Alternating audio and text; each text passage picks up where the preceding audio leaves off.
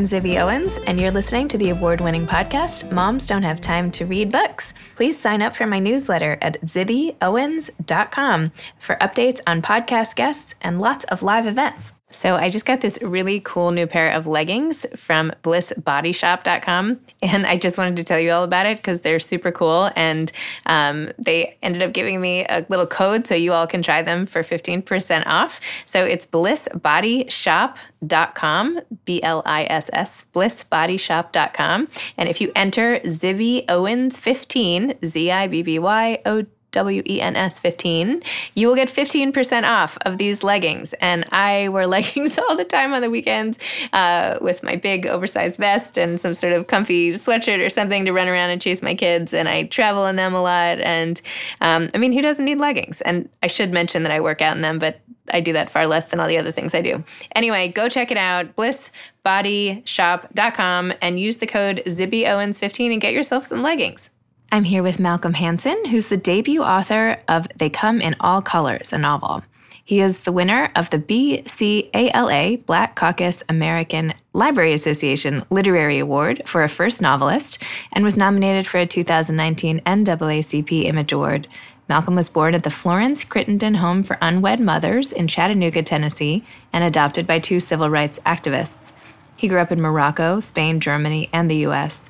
He attended Stanford after only two years of high school, after which he worked for several years in the software industry before traveling throughout Central and South America and Europe for a decade. He then returned to the U.S. to complete an MFA in fiction from Columbia. He currently lives in New York City with his wife and two sons. So, welcome, Malcolm. Thanks for coming on Moms Don't Have Time to Read Books. Thanks for having me. Can you please tell listeners what They Come in All Colors is about? Absolutely. Well, first, is it okay if I use swear words? All right. Okay. Thanks for the heads up. Okay, great. Get the kids out of the car. Yeah, this is for moms who swear. um, so, yeah, it's about a 15 year old named Huey Fairchild who uh, royally fucks up. And we learn early on, uh, pretty quickly in the story, what it is he's done. So basically, he's poisoned who is at that point his best friend, induces an anaphylactic shock, almost kills him. The question that the story deals with is why did he do that? So what we learn is that there's been a betrayal, and in the eyes of Huey Fairchild, a pretty a big deal. Um, and so he spends the the story explaining himself to us. And so, in a sense, it's a mea culpa, and he's explaining why it is that he's done what he's done. So, over the course of that explanation, we discover uh, he takes us back seven years to one summer when he was seven years old. It's actually eight years back. And he recounts the circumstances and events that he went through that summer and that helped shape him as a person at that point in his childhood. And as that thread unfolds, we also discover the nature of the betrayal. And so both of these, you know, things get unfolded and we come to understand why Huey has done the thing that he's done and why the nature of the betrayal was so had the effect that it had on him and thereby understanding him a little bit better. And what inspired you to write this book? Why this is your first novel. Why this one? I think because it had an urgency to it that was that I couldn't ignore. So I have, you know, was disappointed as a young reader and even as an adult reader with with stories that dealt with kind of pretty heavy interracial issues and I wasn't, you know, happy with how those were written and how they were dealt with and I wanted to take a stab at it. I thought I could, you know, I wanted to see if I could do better. And I just have a, a, random question. When he was spending that summer, when he was spending the summer in the fields, yes. digging with these, you spent a lot of time describing these these like two feet holes and the yeah. sticks. Can you just explain to me what they were doing in the fields? Like, so I. Yeah, so they're stack poles. So a stack pole has to be dug because it's the backbone for a haystack. So if you don't have a, you know, the haystack gets built around the stack pole or else the haystack doesn't kind of stand up. So he spends his, his father's a peanut farmer on the South in Georgia.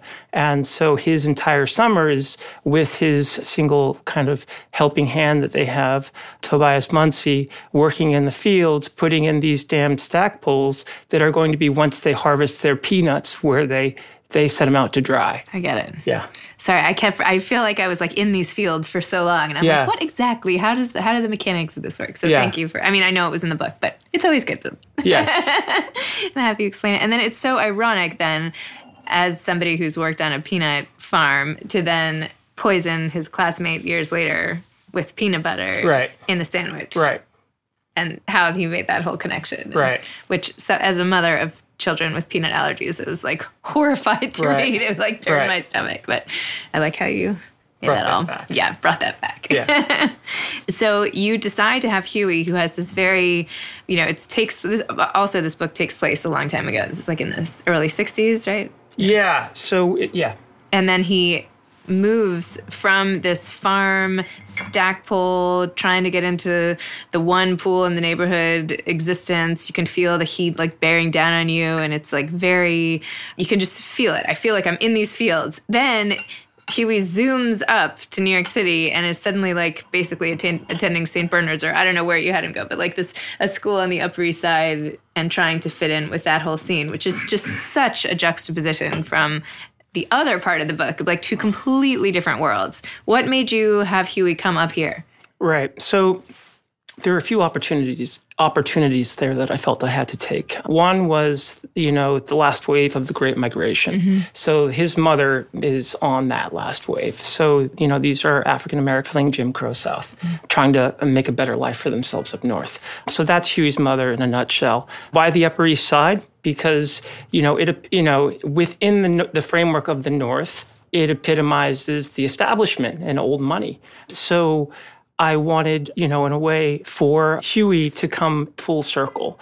Because although he establishes the, pardon me, although he escapes the South, he finds himself still confronting with the same types of, of racial issues that he, you know, that he dealt with down there, albeit in a different way.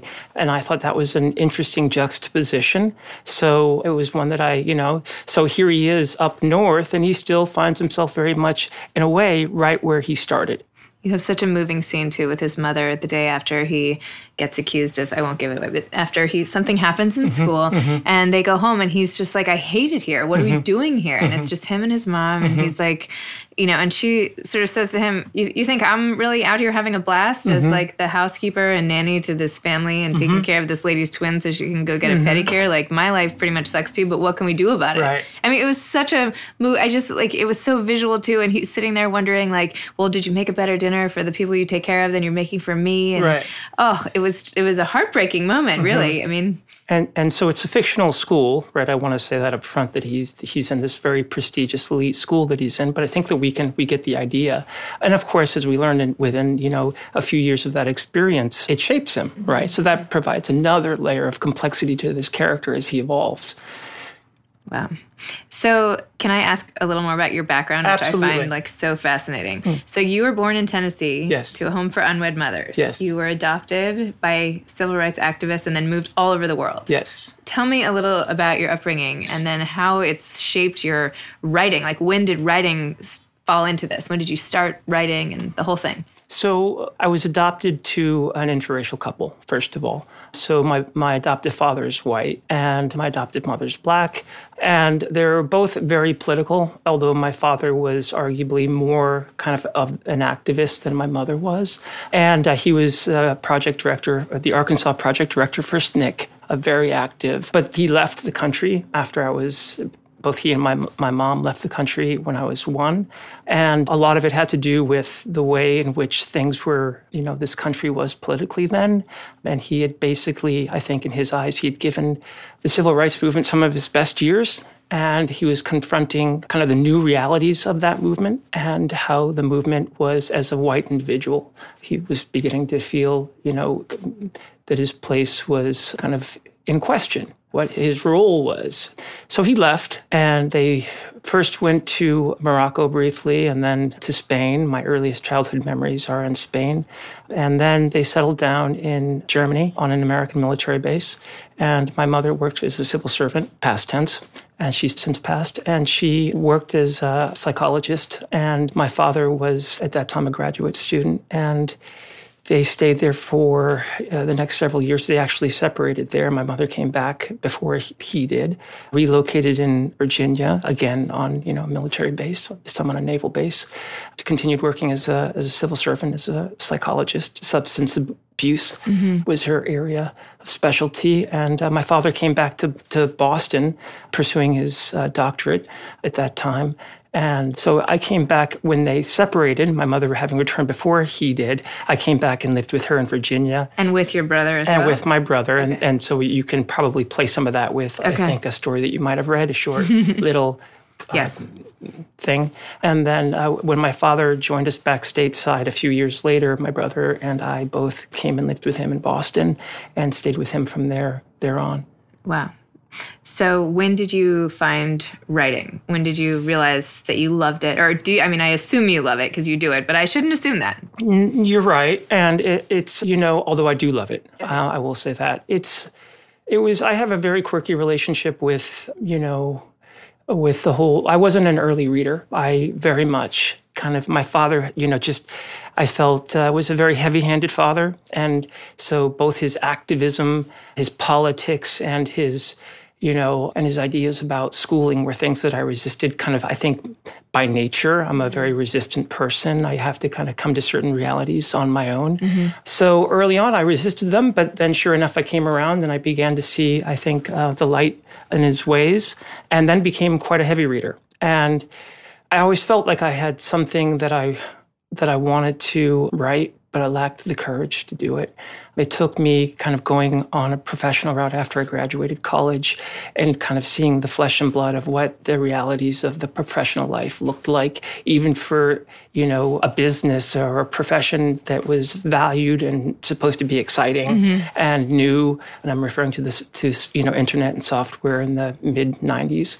I was very disillusioned with it and didn't find much meaning in it. And, you know, figured that if I was going to be miserable, I may as well be miserable pursuing my dreams. And so I think that was the uh, first step. That's a, that's a funny way of looking at it. like maybe your dreams won't make you so miserable. Right. I mean, I'm hoping. and did it work? well, you know what? I, I went all in. Okay. So I worked, you know, as I said, in software for a few years. I had some money saved. And then at the point in which I chose to break from that profession, I sold everything that I had. And, I, and I've been a motorcyclist since my adolescence and rode down to Ecuador overland on motorcycle. And I made a promise to myself that I didn't know what I wanted to do next with my life, but that on that trip I would figure it out. So I ran out of money in Ecuador and I you know, pulled this, the bike over and I found a place to stay and I bought a typewriter and I started writing and I didn't stop. So I, I told myself that I wouldn't return to the States until I had a manuscript. So that's what I did. Wow. That's Four years later. That's like, I feel like that's from another era, that story. It's like it is. The typewriter and the yeah. dirt roads yeah. and the motorcycle. Yeah, well, there were cumbersome laptops, but I, I didn't have one with me. And I quickly got a laptop. Okay, So good. I wasn't yeah. with the typewriter for very long. Oh, you can borrow but... mine if you don't So, but yeah. Wow, that's crazy. So you wrote a letter on your website, which I wanted to talk about also. Mm-hmm. So you, as a boy, you said you felt neither dark or light enough. So meanwhile, can I ask you a silly? I mean, this no, might sound ridiculous. Absolutely. So your adoptive parents are biracial. Yes.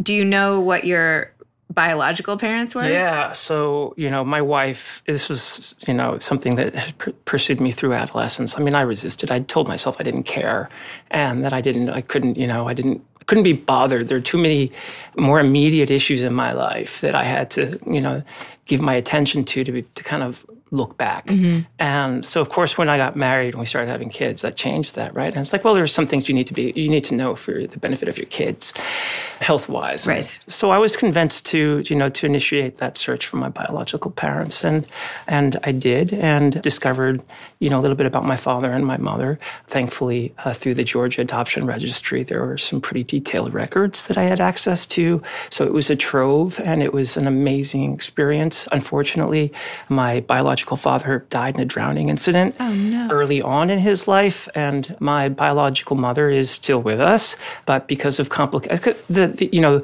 I was adopted. I was given up for adoption, not just because she was a young mother. I mean, she was 17 years old, I think, around when she gave birth to me. But it was an interracial a relationship that she had had. You know, we're in 69 in Georgia. And so there were racial motivations behind, you know, my adoption. And so she proceeded to. Uh, and was your mother What race? She's your, white. Your yes, mother's she's white. white. Yes. And your father is black. Okay. Yes. And so there were, you know, she couldn't. She she something that wasn't uh, something that was permissible, and being a child out of wedlock with a black man. And so she went on and had another life. And so we have been in correspondence. We had one letter exchange, and and she answered some of my more urgent questions, but unfortunately, and she was very kind about it, very gracious about it. But I had wanted a picture, and she wasn't able to share that with me, and she wasn't, you know, at a place where she could reveal her identity because she has a life and and it doesn't permit her being able to go back in that way. And she has kids and all kinds of things that don't know about this this part of her past. And and I understood that it's a little bit, you know, it's not easy, but I understand it. Such is life. That is hard. I mean, not. I mean, that's just to get that phone call, or just. I mean, that's just. I'm sorry.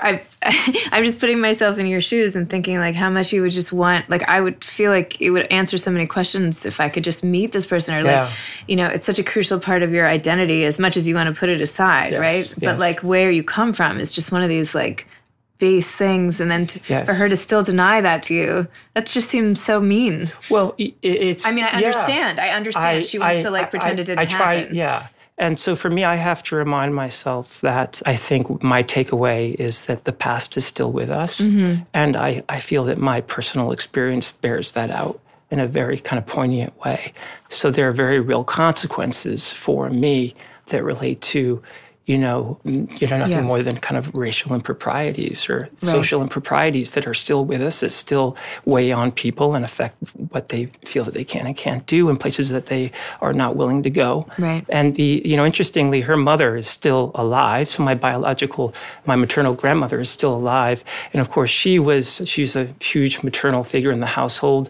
And as I've come to learn, and was with, you know, my obviously was there when this whole, when she was 17 years old, part of this whole playing out. And so it's a pretty, yeah, it's a second novel, maybe. I was just going to say, this is a movie. This whole thing is a movie. I mean, you should just skip the fiction and just go straight to memoir. I mean, No, well, see, I love what what I really enjoy doing is I enjoy creating a world where I can somehow bring the emotional kind of truths to these mm-hmm. types of experience to the characters that I create, and in that way, get you know.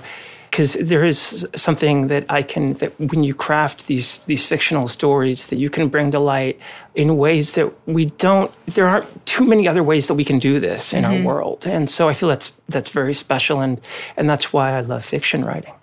to be honest, fiction writing essentially is like an exercise in therapy for mm-hmm. basically everyone who writes. I mean, I've talked to so many people now. I mean, it's really like how we all work through different issues. Yeah. But you're you're like it's as if you're a child not not you, but I'm thinking about my kids like in play therapy, right? They mm-hmm. have you draw a picture and mm-hmm. that like mm-hmm. brings out all your feelings. And here we are as grown-ups and we're writing, oh, like here are the characters, but I'm going to put all of my feelings onto these characters and in that way get them out and like and deal with them and help other people while I'm at it. I told my wife for many years early on, pre-publishing, Mm-hmm. that you know what, even if even if it all failed, it was like it was still therapy for me. Yeah. me. No, you needed it. So, you had to. I was allowed to go to places where I wouldn't be able to Mm-hmm. go otherwise. And and one of my big learning experiences in, in, in the writing process was realizing that all, not all writing is fun writing. Mm-hmm. That there was actually some places, uh, you know, places that I had to go creatively that were actually quite painful and difficult. Mm-hmm. So that was that was a big learning process for me. and now you're trying to figure out how to bring all of this and all of your assorted feelings, especially about Mm-hmm. race, coming from essentially 2 mixed race Mm-hmm. marriages in a way, to now you're having children Mm-hmm. and trying to. You have a, an essay on your website where you're going about to go swimming with your Mm-hmm. son, and how much do you tell him about what's been in the news? What should you stop, and what do we give our kids to Mm-hmm. Yeah. grapple with? So I don't know. How how are you feeling about it in terms of being a parent now? You know, it's it's really complicated and it's not easy and it's no, you know, it's no easier than it was when I was a kid. I kind of had to sort through it all. A father who thought he was helping me and you know, perhaps wasn't helping me in the way that I needed to be helped or as much as he thought he was helping me, but he did what he could.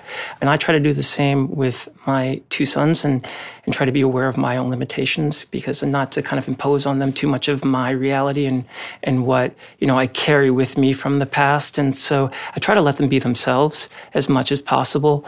I try to take a minimalistic approach to parenting in the sense of, you know, no, try not to be heavy handed, although admittedly I struggle with that.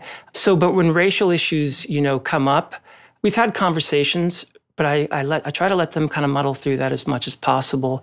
I try not to kind of dictate what reality is. And certainly, you know, the racial landscape has changed so much, especially for, you know, people of kind of multiracial descent, especially for people who are fair skinned and don't look, you know, their race. You know, because you can imagine in, in you know, the early mid 60s, it's like we were still very much under the the kind of principle of this one drop rule. You know, it doesn't matter how you look. If you know that you have a black individual somewhere in your ancestry, you're, you know, that's what you are. That defines you. And that's, and that's, that's changed certainly to a degree where we have a more kind of nuanced and sort of fluid sense of identity, which is helpful in some ways. And certainly, you know, we have the language is more evolved and, but things certainly crop up. So, you know, I mean, my, the fact of the matter is, is that my two children don't look as if they have African American ancestry. And so it's something that they have to be aware of. And I try to just remind them of that. It's really hard to do because my wife is Swedish and certainly my mother's passed. So their, you know, their paternal grandmother who was black, albeit my adoptive parent is no longer there, even as a figure. Right. You know what I mean? To someone to point back to. My earliest, my son, my son, my elder son has a vague, distant memory of her one Christmas, but that's it. Mm-hmm. So trying to make, you know, that part of their their their you know their their family known and real and immediate and urgent and important. It's a struggle, and I feel like that's probably the most important obligation I have. And then what they do with that is very much up to them. I love the fact that there are that you know they're at a school where there are other people that are multiracial and that's a big deal because mm-hmm. I didn't have that. And so it's not, you know, they don't feel so, I think, completely different. You know, they can see other like brownish individuals of ambiguous kind of race and, but they're working through it, you know, and, and certainly it's what's fascinating is what's it going to look like when they're parents and I'm a granddad. You know I, mean? I mean, we realize just how fluid all of this is, and we can't be married to our beliefs too much because things are always changing. You know? Well, that's the whole thing too. I mean, I feel like we're at a point right now in, with so much divisiveness in the country and mm. people wanting to like draw so many lines and yeah, there's so much hate and anger, mm-hmm. and yet, you know the US has traditionally been known as this melting pot and mm-hmm. everybody has a little bit of everything. I mean, even as you were talking, it made me think of the Holocaust, right? Because yeah. you could be killed if you had, you know, your great great grandmother was Jewish. Like yep. it doesn't matter how much, yes. right? It's in there. yes. right? And they exactly. can figure it out. So exactly. it's it's almost the same. I mean, there's some similarities there. Yeah. But as as someone who sort of embodies the mixed race persona in a way, and especially as you write about all these different issues, like mm where do you come out on this whole race racial anger situation when yeah. so many people are a combination of things yeah you know i mean so for me i was writing with it was important that part of why I, I wrote the story and that part of why it was really uh, urgent to me was because i didn't want for people to forget about you know a period well let me just back up a second okay. i've had people tell me oh you're so lucky oh, both from the point of view of like, oh, you have such a cool kind of, you know, racial, you know, background. And so cool is the descriptive word, or that I have the source of all of these stories as being, you know, this these kind of experiences uh, that have been, you know, painful and difficult ones as being something that, oh, that's so cool because you can, you know, this is this is now for you to kind of uh, part of your treasure chest that you can explore and kind of, you know, create create stories from and but there's a lot of pain there and there's a lot of you know sadness and there's a lot of you know i grappled with a lot of just not really knowing who i was and not really knowing how i and even to this day it never goes away and that's something that i i want you know that's a very big part of the story where you know kind of is that this main character huey Fairchild kind of comes along. He's not where he started, but he's not all the way there mm-hmm. by any stretch. Mm-hmm.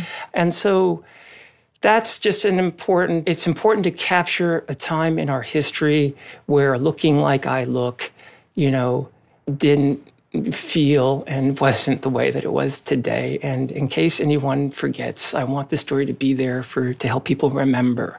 And you know hopefully you can it'll put you in the flesh in the shoes of this individual and you will get to see a firsthand account of of what reality looked like for someone who was who looked like that at that time in our history. So it shouldn't be that far from us, you know. And tell me a little about your writing process. Where do you like to write? Yeah, so I'm a I'm an early morning person. I'm just now getting back into the groove. You know, the first year after publication was just crazy. I was just done and I wasn't sure that I would ever write anything again because it was it it literally squeezed me for all I was worth and I put everything that I had into it. Felt like it was my one and treated it like it was my one chance. I treated it like, you know what, I'm going to go I'm going to assume that I only have one story to tell and this is it. Damn it. You know, I better I better put every last ounce of energy that I have to dedicate on this topic and to this character in this book because once it's done, it's done. I'm not, you know. And so it was, you know, I was just, I was done. I was toast. I felt like I had no more to give. And after that first year, and so slowly I've been coming around and I feel like I'm becoming more rejuvenated and have kind of gotten insight onto you know what I want to tackle next. So what I did this past summer, my wife and kids went off to see their grandparents and uh, in Sweden, and I hunkered down here in the city and just you know pulled the curtains closed and said I'm going to figure out this this next book and this is my chance. You know what life is like with kids. You don't you have to make that mm-hmm. happen. It doesn't just you know doesn't just happen on its own. So I felt like that was a very productive period for me. I was able to get back to a place of creativity and energy and urgency, and and I, I have more in me. So yeah, the mornings are the mornings are where it's at. The earlier I can get started, the better. I like to really harvest those first juices of the day. I'm that person. I try to get in two shifts, you know, pre and post, and I, you know, and then come eight or nine, I'm done eight or nine at night? Or, yeah. Yeah. Yeah, well, yeah, yeah, yeah. Well, not done with the writing, but like, yeah, you know, the writing will end at six or seven. But I mean, your brain and everything else is just like you've given the day everything that you have to give, and it's you're ready to call it a day. yeah. Do you have any advice to aspiring authors? Yeah, I do. I was actually thinking about this. And I think one of the things that has really helped me along the way is to never throw anything away and be a hoarder of words and treat them, even though, you know, you, they come out and you might not be happy with them and you might be frustrated with them. You might be completely dissatisfied and disappointed and depressed. Assume that they mean something and that you just haven't figured out what they mean. I like that. Excellent. Well, thank you so much for coming on Moms Don't Have Time to Read Books and for uh, your beautiful novel. My pleasure. Thank you so much for having me. Of course.